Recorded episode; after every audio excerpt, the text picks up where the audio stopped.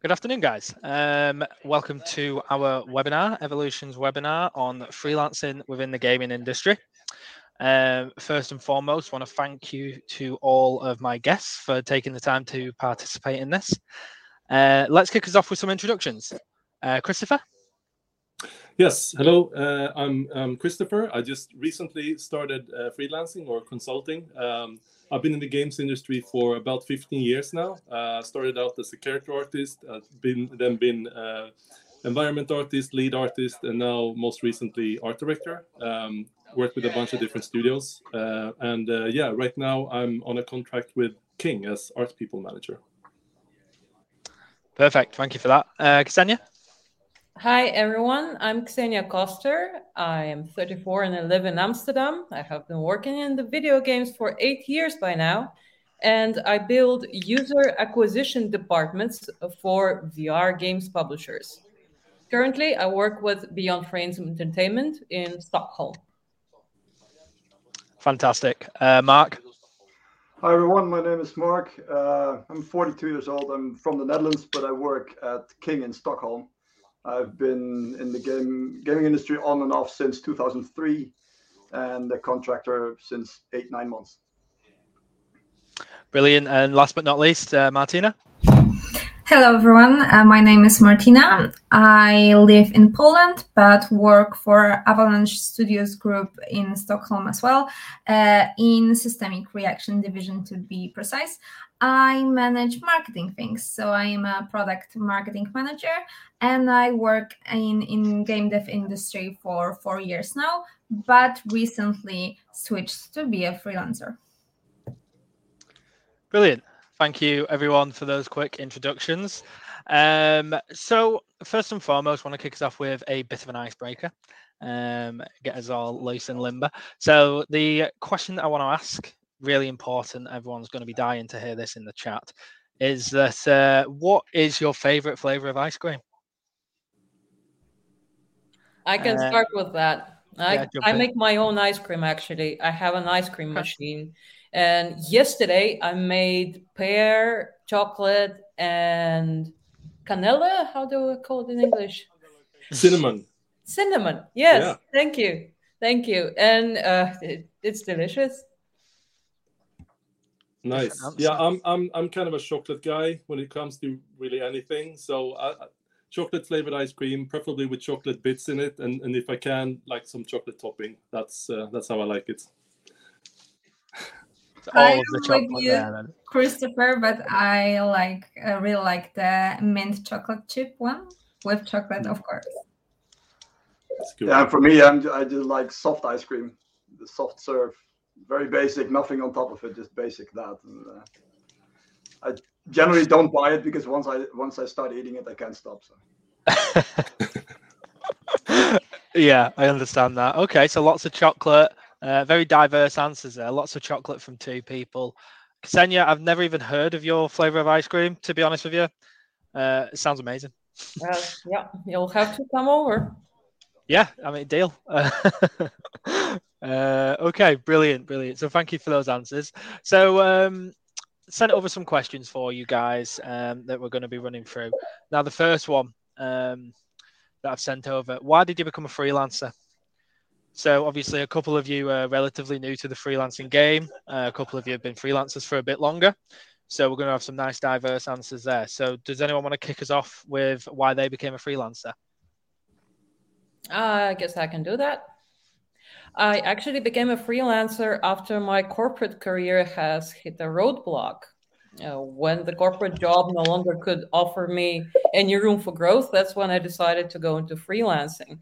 I made it to marketing director two times before I hit 30. And even though, you know, like the path to the top is always exciting, right there at the top, it's A, lonely, uh, B, not super rewarding, at least for me personally. So I switched to freelancing just to have more room for growth. And as a freelancer, I get to learn way more. I have way more input on the things that are being decided. And um, I just feel that this is something that allows me also to combine a lot of activities and way more of product activities. than was my corporate, very limiting, strictly marketing job. Brilliant, brilliant. Anyone else want to jump in? I can go. Absolutely. I mean, I'm as I mentioned in the introductions, I'm, I'm very new. I'm, I'm not even one month into uh, working as a consultant right now uh, or a contractor, but I do have some previous experience. Like 10 years ago, I, I worked as um, uh, as a character artist freelancer for for uh, a year or two, uh, something like that. Um, and I really liked kind of the the freedom, or like like uh, like uh, Ksenia said, I think it's like the how it kind of super boosts your your learning. Like you meet so many people, you so see so many different processes, you get to learn from so many different companies and their findings and their mistakes and and, and everything. So I think it's like a for me it's a great thing to kind of go in and out from like uh, long term uh, steady uh, employment and then doing freelancing for a while to kind of get both of those worlds. Um, and and then also like the freedom with having your own company. If, if i want to i can take some time off to do some studies and stuff like that and i can finance that through my company. And so i think there's a lot of good benefits to it. And now also with post covid uh, everybody's much more open to to working remotely which has made it much easier. I mean i have a family and before you know last time i was sleeping on friends sofas i have to move all the way to all the different companies in different places but now i can just for the most part stay at home yeah, I I completely agree with Kristofer. Basically, uh, and one one thing that was also very very positive side effect of switching from being an employee to being a contractor is the increase in income. Can't deny it. It's a very uh, very uh, good. Absolutely. But for me, as but for me personally, it's also very much the freedom. I just like doing my own thing, and if I just want to stop or you know just take a month off, then I can do that just like that after a contract. And uh, as an employee, that's so much harder. So uh, that's a big, big benefit for me. Yeah, I, I agree with all of you guys. Uh, it's the same for me. I have a five year old son, so moving to another country would be really difficult. So, freelancing is the way to go here uh, because most uh, companies, when you're on a working contract, would like you to relocate and for me that would be super difficult. And also the diversity of projects we can work on it's just amazing. So meeting new people working on amazing projects projects that's something that drives me into freelancing. I just want to jump on that one. It was extremely important for me because like uh, video game scene is not huge in the netherlands and if I wanted to continue working with what I like and with the products that excite me, had to do business internationally. And before I was a freelancer, it was way more difficult. And of course, yes, COVID helped. Brilliant, brilliant. Um, couple of questions just jumping in there. So, June, I do see your question about taxes. Uh, we're probably going to get into that a little bit later on, so I will come back to that one. Um, but a question that has just been asked by Leonardo: um, How big is the increase in pay in on average? Um, is there an average hourly rate in Stockholm? I think that's one that I actually may be able to answer along with you guys as well. Um, in, in terms of the permanent market, I don't know what the average salary is, to be honest with you, because we don't really do that here. So I can't tell you the comparison or anything like that. Uh, obviously, it depends on your role and what what you're doing. Um, and like you guys said, the hourly pay is quite nice compared to permanent. I mean, you guys can jump in and tell me uh, and tell the viewers as well what you're getting paid. Well, not exactly what you're getting paid, but in comparison, a little bit. Is it is it more? Is it significantly more? Is it a little bit more? I mean, I can say more than double. More than double for you. More than double. But there is, of course, one thing you have to remember: it's that uh, as an employee, it's income to you personally, but now it's income to your company. So you can't just take it out and do with it what you can, what you would have normally. You still have to pay a lot of more extra taxes. So it's yeah. You have, but still, I think it's more than double. Have to cover vacations, insurance, mm-hmm. uh, a bunch of stuff like that. But but same here. It's it's uh, a bit above. Like because I was looking around for for full time positions a little bit before I made this decision, and I I know kind of what I'm worth on the market now, and it's I would say it's between two and three times more that I invoice uh, every month. Yeah, it's about um, three times if I take into account that actually, for me, uh, I'm good at accounting. I enjoy it. And this just made me much more capable of running my personal and my business accounts together. Uh, it's triple because now I have the flexibility, which I didn't have before as an employee when it just the taxes deducted and that's it. And considering that in video games we consume a lot of hardware, a lot of software, there are very many things that kind of come with your business to your house. Okay, brilliant, brilliant. So uh, I'll come back to more questions in the chat as we go. Um, next question that I sent to you guys then. So, why do you want to work in the gaming sector? Oh, I can start with this one. um, I've studied cognitive science and I really wanted to combine something that I've studied, which is, for example, com- computer mind connection, the user experience, and everything connected to uh, how brain is actually working. Uh, how can I connect it to something that we know uh, from our daily life? And then gaming happened and um, i found out that there are a lot of connections between cognitive science and game dev industry uh, so i tried to get into my first uh, company which was vivid games mobile game company and i got in and that's how i started so that was uh, my purpose here I can, I can go. I mean, I I kind of uh, I a little bit ended up in games as a little bit of an accident, but I, I always were very passionate and interested in kind of creating worlds and and creating experiences that engage people. And uh, I think that uh, games is very unique there com- compared to many other uh, forms of entertainment in the inter- in, interactivity with it. And um, I, I just um, I kind of I, I, was focused on film, and I ended up uh, getting a job as my first job in the games industry I tried going back to movies and VFX a little bit, but I ended up coming back to to to games because I think I get everything I want out of a, a job in, in the games industry really. Um, for me, it was a bit different. To me, this question is difficult in itself because I never wanted to do anything else but video games. So I was always motivated to join that market. It was difficult. It was very difficult. There were no no such options from where I come from. Uh, so I started my career in film as the closest relative, so to say, in being audiovisual, and just worked up until I made it into video games. And I'm doing it because I'm a gamer. Yeah, exactly. The same applies for me. I've been uh, fascinated with computers since the age of eight. Uh, my dad bought this Philips P2000 super old computer and he got a book from the library with 30 game source codes printed in it and you just spent half an hour writing the stuff from the book and you had a game and i was fascinated with that. I started like tingling with it tinkling with it and seeing what what would change if i changed stuff and i was fascinated. And i've, I've never wanted to do anything else than being in games.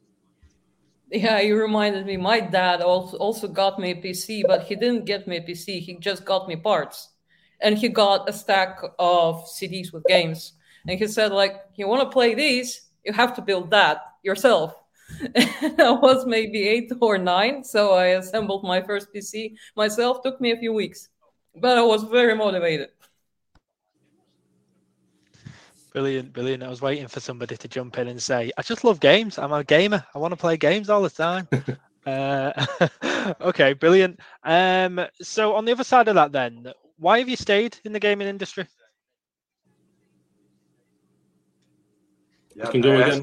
The already. It's like yeah, I don't yeah, want to do anything like... else. I actually, for a very short period, did try other stuff like business to business uh, backends and medical stuff, but I, I it wasn't for me. I, I, didn't like it. I wasn't motivated, so I just uh, I found my way back into the gaming industry, and uh, I don't think I'll ever leave it again.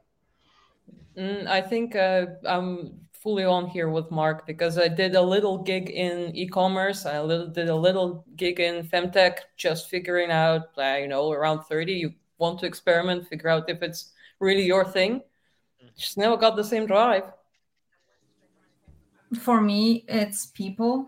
uh, the people that you get to work with because uh, from marketing perspective i get to work with everyone literally everyone from a programmer to an artist. And all of them have an amazing experience and all of them have different feeling about the game because they do something separately. But at the end of the day we all work on the same product and each and every feedback is very valuable. So i love people and they are so creative and most of my closest friends are from game dev industry because we get each other. And when we talk about work like we can't really stop because everyone is working on something exciting. So for me it's definitely people. Yeah i agree. It's it's it's such a collaborative uh, environment to work with games. Uh, it's there's just so many uh, so many parts to it and they all need to function together uh, so so you, you get really good at collaborating with people, and also it's the whole industry is just over the 15 years I've been in it. It's just the the pace in which things improve and and evolve is just so high. It's, it just never gets boring. It's just new things all the time to kind of adapt to. I think that's really really cool. And and, and first of all, for my part, it's just it's so incredibly creative.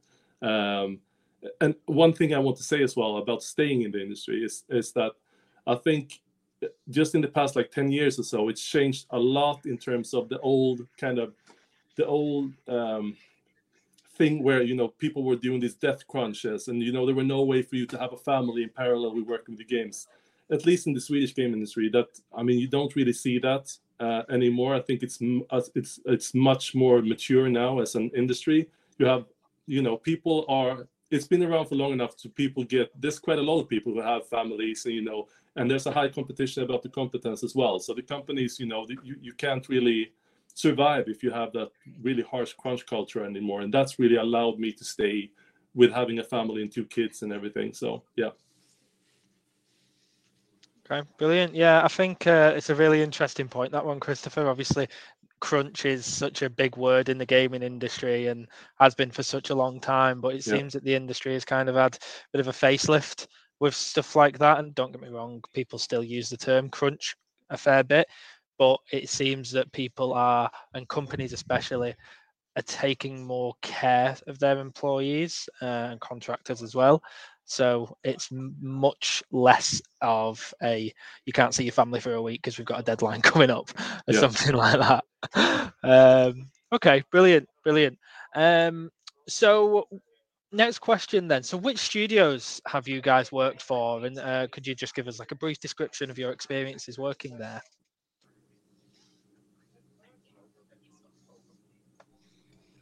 I can start. Uh, oh, sorry. Uh, I, as a freelancer, I've uh, so far only worked at King, but interestingly, I've also worked there as an employee eight years ago. That's when I moved to Sweden from the Netherlands. So I've seen both sides of the coin at King.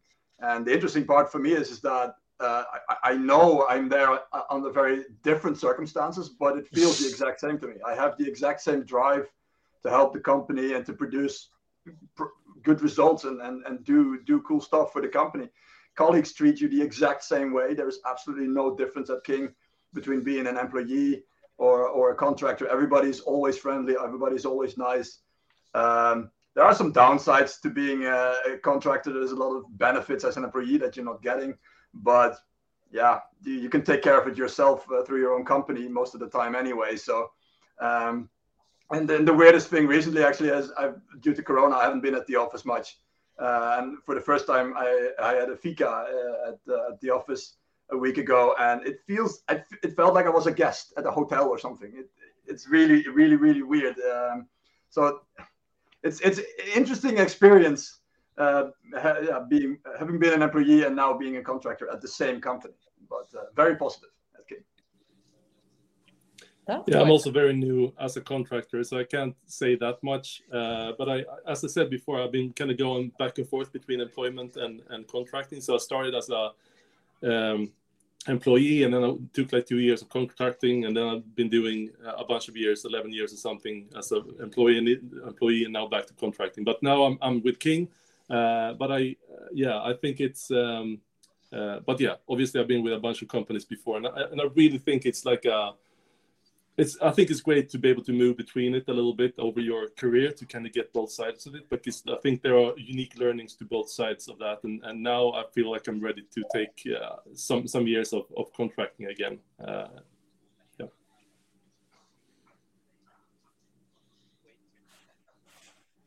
Okay, I guess uh, I can tell about working with tinyBuild. Uh, I actually, in my corporate career, I worked with dozens of studios. That was one of the privileges of my position. I was a person who launches games. Uh, I still am the person who launches games. I usually join studios around the time that they've got a major launch and they need somebody really fast and really experienced. Um, but the latest one before Beyond Frames was Tiny tinyBuild, and they are a very fun bunch.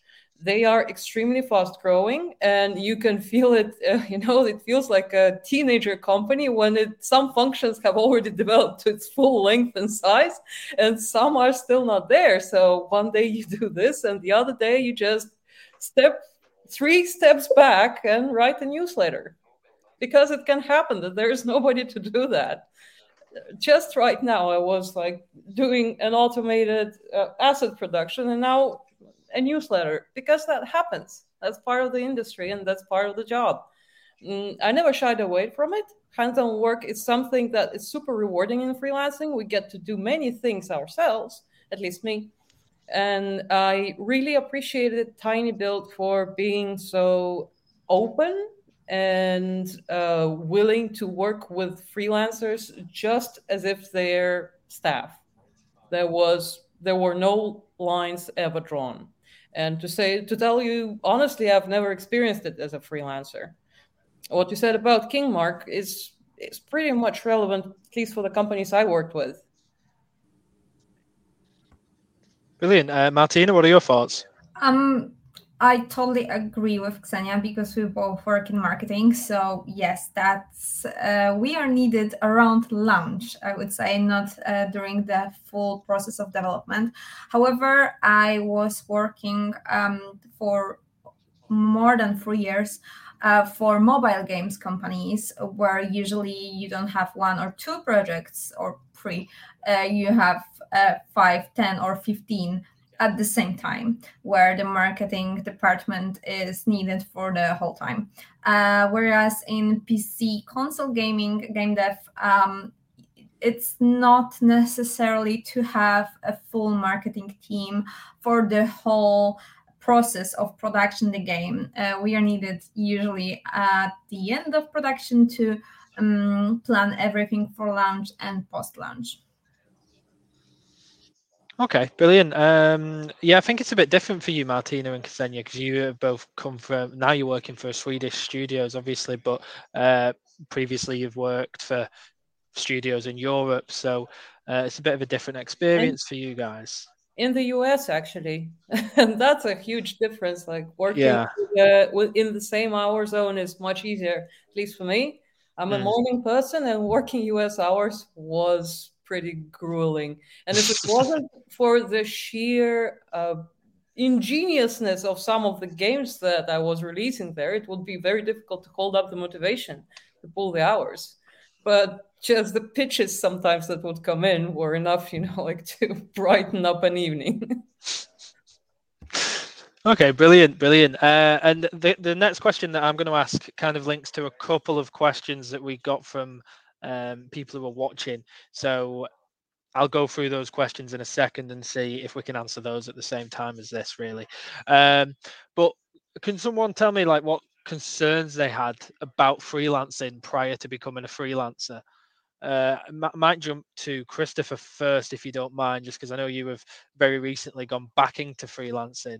So yeah. you might have the most recent kind of experience doing this. Uh, absolutely. I mean, it's um, I think my my greatest worry was because of a burn that I got the first time around. Um, the first time I, I kind of started my own company to do freelancing, I, I didn't research it enough.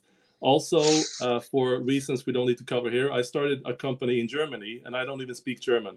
Uh, so that made things harder, uh, so to say. Um, but um, so yeah, I burned a little bit there on like all the bureaucracy uh, that I wasn't pre- prepared for, and and just the thought of it still stressed me out a little bit. Uh, but I mean, luckily, I kind of at least at least I knew it in advance now, so I made sure to like everything that I could put on someone else, pay someone else to do for me.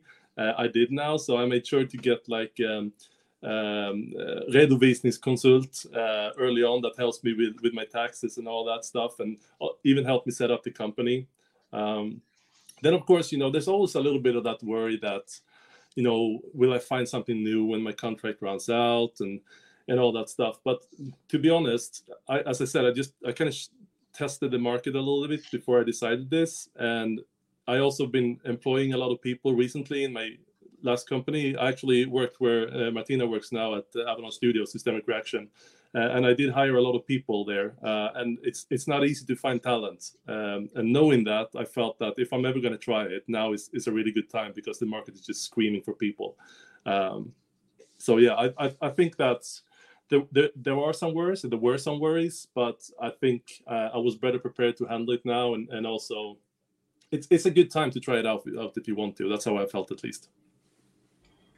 I completely agree on the on the whole running a company thing. Since I'm from the Netherlands and I'm living in Sweden, I sort of had the same uh, worries, like oh, how will it be, and uh, what will the bureaucracy be like? And uh, but in in hindsight, it was trivial. Uh, the Swedish government is organized well enough uh, uh, for it to, to, to, for everything to be really simple, actually, and. Um, I, I found a friend that uh, that is that is a consultant, and anytime I have questions, I just uh, a consultant uh, accountant, sorry, I just ask him for for help, and it, it, turned out to be fairly straightforward. And once you once you've done everything once or twice, then you just you just repeat it every month, and it's it's not that difficult. So the, the biggest concern I had turned out to be nothing really. Just running the company is fairly straightforward. So my concern was connected to health and my family, uh, because as you know, usually when free, freelancer doesn't work, he or she doesn't get paid. So when a kid is sick and has to be taken care of, or I am sick or something, I need to take uh, days off that I'm not paid for. So that was something that was like, hmm, what if something happens, right? But uh, I am super lucky because I have a lot of backup uh, inside my family. They are super keen to take care of uh, my family, my my son when something happens. So I am lucky enough to have a lot of help, and together with my husband, we both are freelancers, so we both understand um, the pros and cons here. Uh, there's no um, situation like oh you're on a contract so now you take days off right? All of them. No no. Uh, we are equal and on even page here. So um, yeah that was my concern. Ksenia? yeah that's good for you Martyna. Uh, my partner is employee. He doesn't fully get it sometimes about days off and going like yeah you're a freelancer. You're free to do what you want.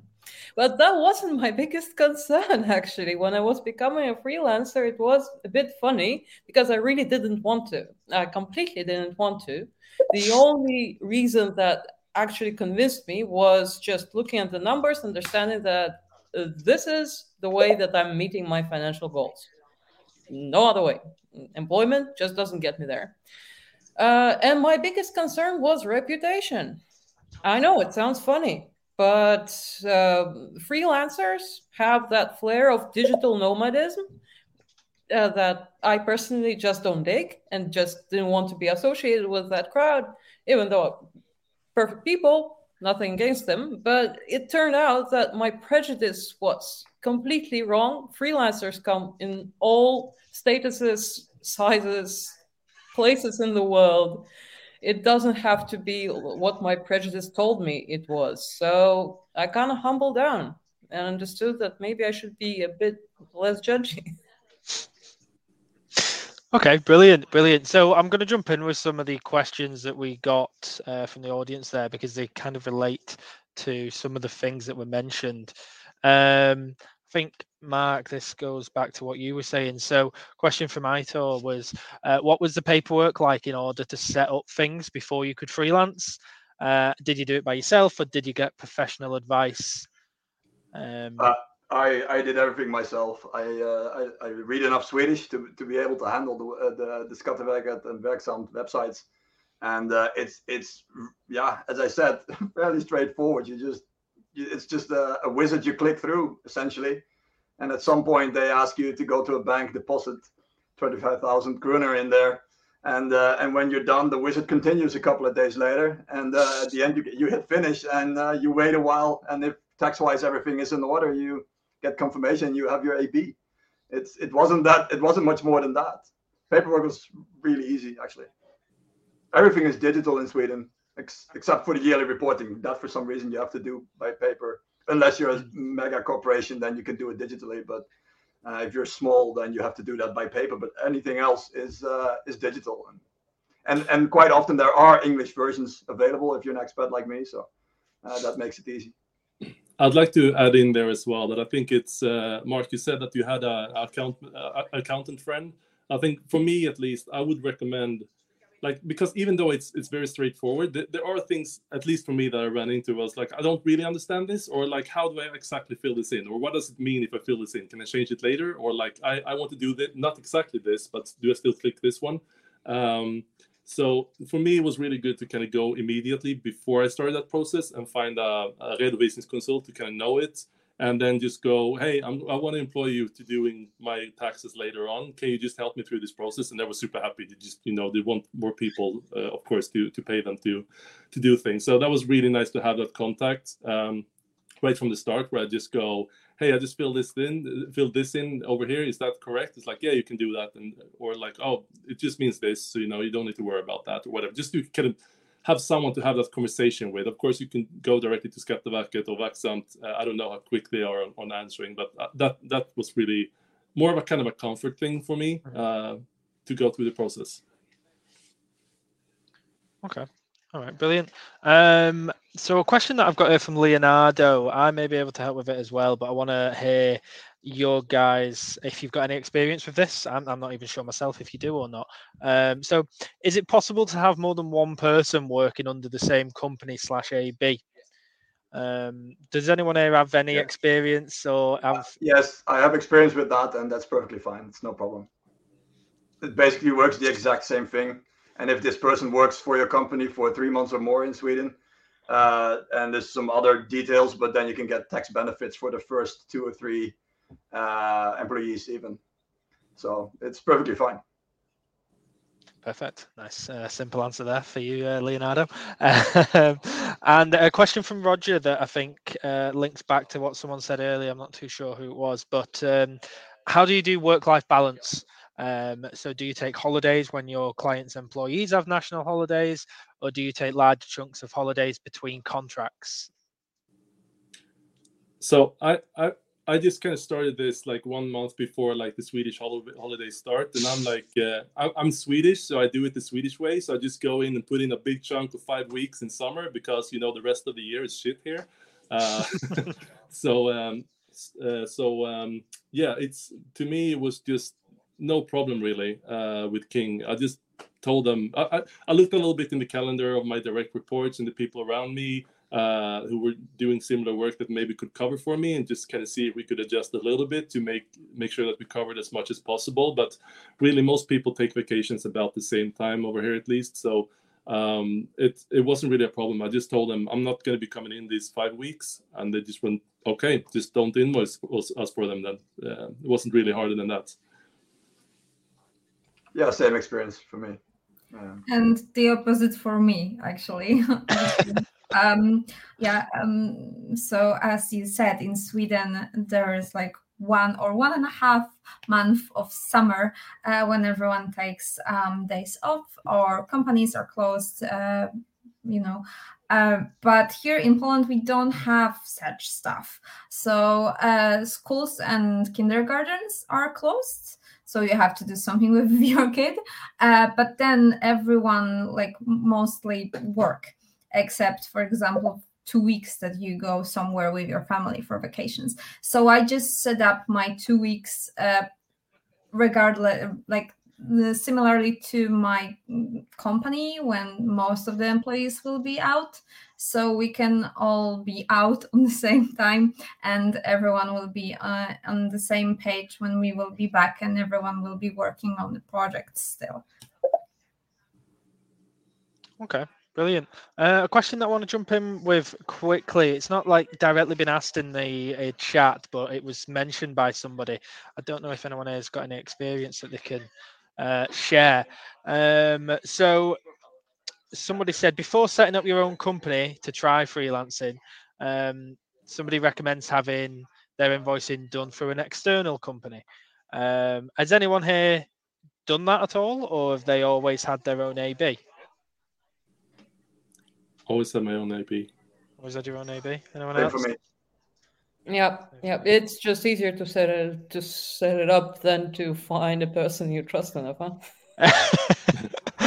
okay, I'll jump in there then. So, um, as as brokers here at Evolution, we we can't recommend whether you set up your own AB or use an umbrella company. It's completely up to to you and your circumstances. If you are a first time freelancer and you're nervous about doing the taxes and all the paperwork, etc., uh, which I completely understand, then going through an umbrella could be a good option for you because they handle all of that and you just have to sort your timesheet uh, and then just work basically. So it could be a good option for you.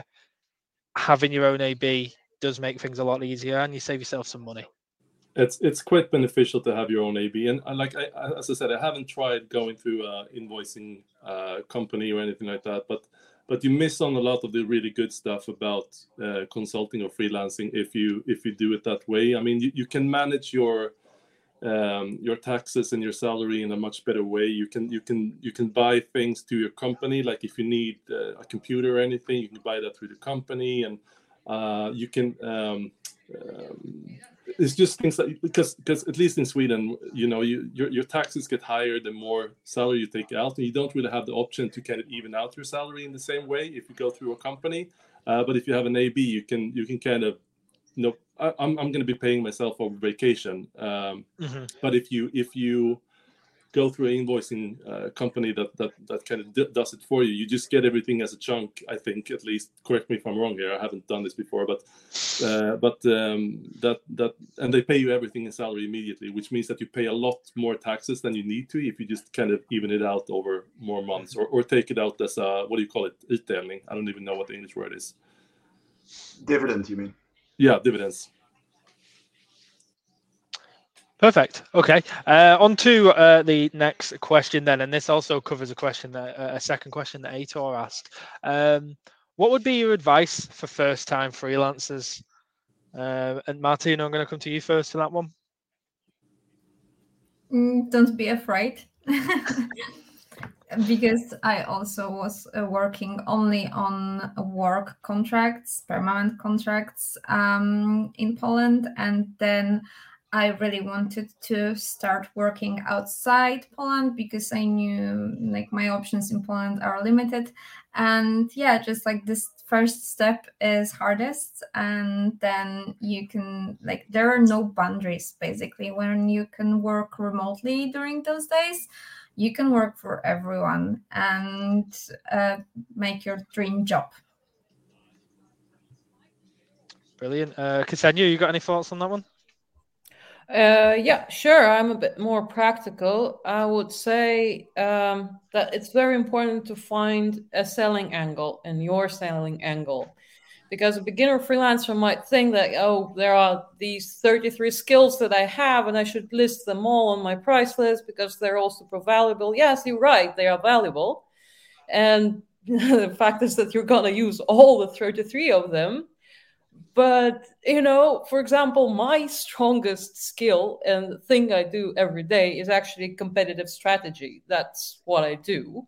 I see the whole market as a sort of a very multiplayer chessboard and i win that game consistently.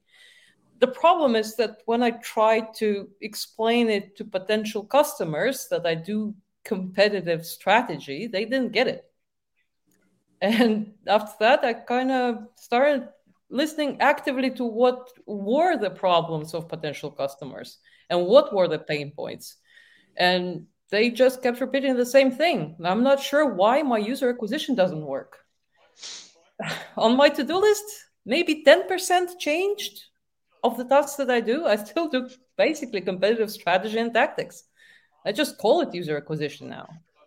And this is what I call finding a selling angle. Uh, yeah, there are very many things that I know how to do, but it's just one pain point that really matters. Marc, do you uh, want to jump in for your advice for first time freelancers? Uh, yeah, to programmers, just do it. it's uh, it's uh, it's so much better life. So, and uh, I was scared about all the technicalities beforehand. That really held me back for a while. Like, ah, I'm running the company. Am I really gonna do that? I had done like the sole proprietorship, but that's very different in terms of taxes, uh, and way way simpler.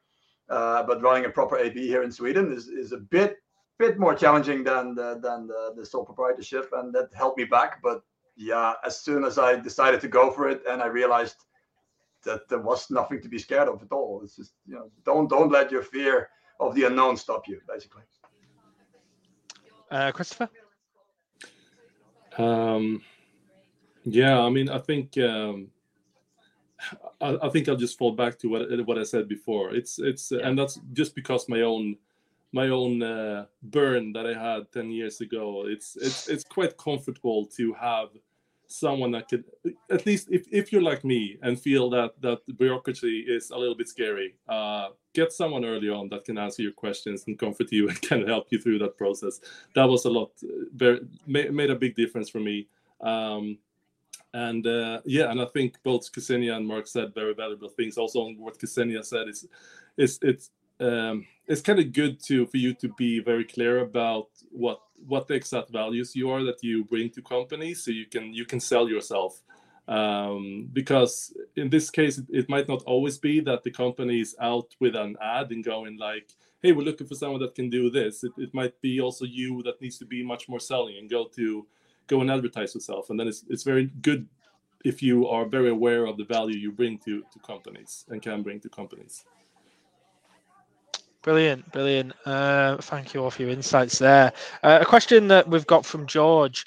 Um, what were some unexpected negatives to freelancing when you first started, and how did you remedy them? How did you fix those? Um, has anyone got any negatives that they can think of straight away? Not, not really, actually. Thinking about it, there was nothing unexpected negative, no. I mean, yeah, the perfect answer is no. It's been smooth sailing the whole way through, and there's been absolutely no negatives at all. I, I, I, can't make anything up. No, there was nothing. No, no, I, I, I do have one. Uh, when I just started out, I did this mistake of not figuring out how to qualify my clients. Because as a freelancer, there is nobody to delegate to. So if my work as a marketer, and I'm pretty sure Martyna will agree here, we need an infrastructure. We need people who are gonna make the videos and shoot the footage and do the CG and do the voiceovers and do the localizations. We need those people. This is the infrastructure, and there are some things that we can't do ourselves. So, what I didn't do right in uh, my first contract is figure out if the client has everything I need for me to deliver them the maximum of my value. Uh, so by now, like for instance, the first question that I asked at any introduction, you know, that is about sales. Yeah, the first question I ask is like, okay, what's your influencer strategy? What's your influencer budget? Because I know that the company that doesn't do influencer marketing in my field uh, will not profit from user acquisition in the first place. So if they step into going like, yeah, we want to make paid ads, I say like you have to do both things. And I think this was uh, the uh, first negative when I figured out that yeah, there's it's not like my corporate job was where there would be a department where I could go and borrow a person. If there's nobody doing localization, I just can't deliver. I have one thing that is kind of um, it's a positive and it's mostly a positive actually but if you handle it wrong it's it's a negative. And this might also sound, sound like a like a humble brag but i want to say that it's when you kind of go out of full employment where you usually are restricted to taking on more than one um, task or like you, you're restricted to work with only the company that employs you now as a contractor you can you can take on as many jobs as you can handle basically. Um, and and when you get in a lot of really really interesting um, uh, opportunities on in front of you it's very easy to say yes too much um, and kind of and that might actually be a good tip for for new starters as well. Like practice saying no because because at least right now as i said in the games industry there's a lot of people screaming for good talent and you're probably going to get more uh, interesting opportunities than you can handle and you, you're going to want to say yes to all of them. Don't do that. Uh, pace yourself. On the other hand i have a comment to what just kristofer said. Yes i would also say um, learn to how to say no because for example if there is a contract that doesn't suit you but there is one and you're like yeah i'm gonna take it because i'm free at the moment and i have to do something. Think twice if you really want to do something that doesn't make you happy and won't fulfill your um, abilities. Um, or you want to uh, wait for opportunity that fits you. And on the other hand if the contract that you started doesn't really uh, fit what you expected also you can say no because contract works both ways right? You can terminate it as well as your company can terminate it. So bear that in mind as well. Brilliant. Um, so one more question from me then and I'll, I'll, then just go through any final questions that we have from the chat uh, and i can see people replying now thank you marc. Thank you ksenia. Um, this is a bit of a uh, could, could go on for ages this question so i'm going to say try and keep it relatively brief. Uh, so thoughts on the gaming industry currently?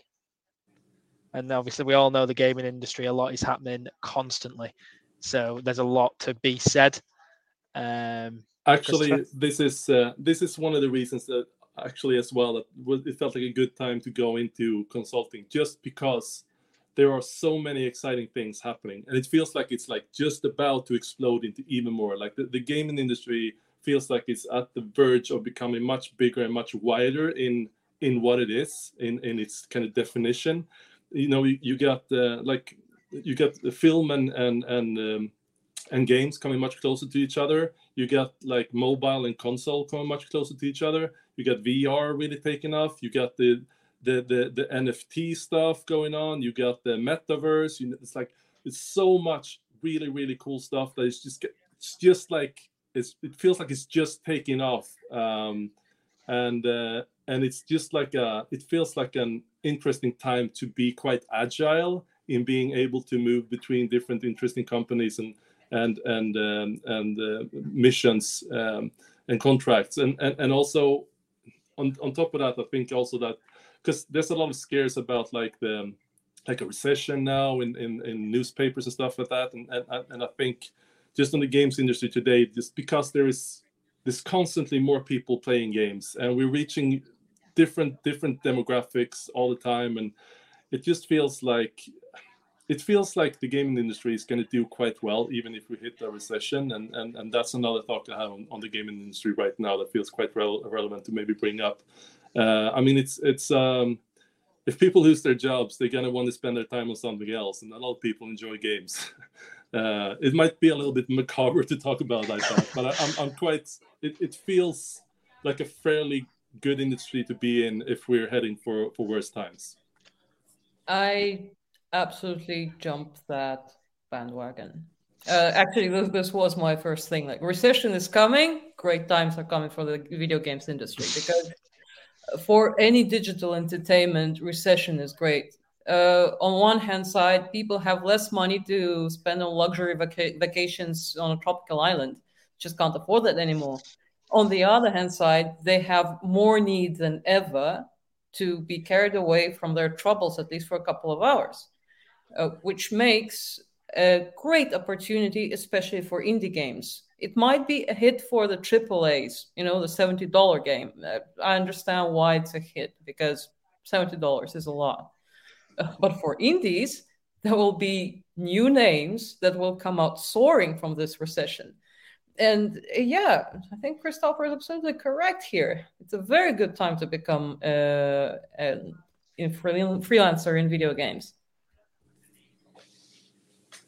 I should add on top of that as well that I actually the last time I did freelancing was a result of the whole Lehman Brothers thing, and and there was a lot of layoffs in the companies, and that's kind of uh, a lot. I it sounds like it might be scary to go into consulting now because oh you know it's easy to get rid of a consultant, but also people studios can also be become afraid of hiring because they're, they're unsure of their future. And then it's you know it's it's easier to get rid of a consultant. That might actually work in your favor as a consultant in the, those times. It can go a little bit both ways there. Yeah, definitely. Um, marc do you have any thoughts on the gaming industry currently uh, well, while, while, I don't disagree with anything that's been said before, uh, for me personally, it doesn't always move in the right direction because I, I, I might be getting old, but uh, I like what I like. I like games the most. Like at the end of the 90s, early 2000s, the games from that era, that's what works the best for me. And they're relatively simple. Uh, they're not very complicated. They, you can't develop your character. You just walk single player through a, through a world, and, and and that's what you do. And and nowadays games are getting too complicated for my taste personally. It's it's my you know like old school games is really what I like. So I'm always looking for those and trying to recreate that feeling in whatever projects I develop myself, uh, because I just love that. And and yeah, nowadays games games are going in a different direction than than my preference. So it, yeah. it's a lot about building community around your game now and get players in and get them to stay. And I, I, think that's it. It tends to make many games feel a little bit bloated. I can agree with that. Uh, yeah. It might also be one of those things that that uh, since a lot of games are kind of a lot of studios are trying to achieve that now. That might also be the thing that kind of has has the the winner like the the, the this if you can only afford to buy one really good $70 game then then you might want to buy something that there is a good community or something you can keep playing and buy content for for a long time uh, or get free updates or whatever. So that might also be something interesting to kind of that might kind of determine how it goes if we ent- ent- enter a recession mm. for different companies. We are, we are coming up to nearly the end of this webinar guys but martyna just before we do what are your thoughts on the gaming industry at the minute? Mm, for me, it's just constantly evolving. Uh, from the trends I've seen on this year GDC, which is Game Developers Conference, the hottest topics are metaverse, the NFT, um, the whole blockchain, and I would say also esport that is growing um, because people right now like esport is getting like really big and super real. Um, so there are a few things, few new things. Uh, we don't know what direction will they take in the future, but the industry is growing and it's growing super rapidly with the technology that we can now access. Like literally everyone can build a game from scratch just by using free tools online. So we, I think we are in a good point of uh, have, having an opportunity to see this growth and to learn from other people as well. That's a really great point. Yeah. How accessible it's become to make games and becoming like all the time. Uh, that's a really good point. Yeah, definitely. And um, like you said earlier, Kristofer, you don't want the conversation to become macabre at any point, but um, obviously with uh, probably impending recession coming up, we just have to look back at the pandemic a little bit because um, the gaming industry did brilliantly. You yeah. know, um, again, a bit macabre, but uh, it did. That's just the facts of it. Um, there is an interesting question I want to ask, and uh, we've only got a couple of minutes really, but um, could be an interesting one. NFTs in games, obviously, that was mentioned slightly. Um, at the minute, I would say, and I think it's fairly noticeable, they have a fairly bad reputation among gamers. Um, does anyone here have any thoughts whether that's a temporary trend or is it irreversible and they're always going to be looked upon as a negative thing for the gaming industry? Does anyone have any thoughts on it? That's a big prediction. Gamers will treat anyone well eh, as long as they are treated well back. Eh, but just look at the communication around NFTs. What NFTs are saying that finally you're going to play to make money, profit, to make something. That's not why people play games. People play to play. And taking away the entertainment out of it and replacing it with grind is just uh, immoral. Uh, on the other hand, I would say that uh, the trend with uh, P2E, which is pay to earn games, will be growing because people will see the opportunity to together, like how to combine entertainment with somehow um, getting some money out of it and that's also connected to blockchain and nft so like all of those technologies are relatively new. Uh, so i would say we should observe and see where the trend will go. Yeah, yeah i think sorry go on Ksenia. Now that you mention it, indeed, there is also a very big flare of gambling, and um, the border between traditional gaming and gambling is, of course, very blurred. But we cannot deny that uh, anything that is mm, when you play for any other motivation rather than playing, uh, monetary motivation, that turns into gambling. And that's there will be always people who like to gamble, there's nothing wrong with that, as long as that's transparent and they are adult people who can make that decision for themselves. Okay, brilliant, brilliant. I thought I'd uh, get your thoughts and opinions on that one because it is becoming more prevalent in the gaming industry.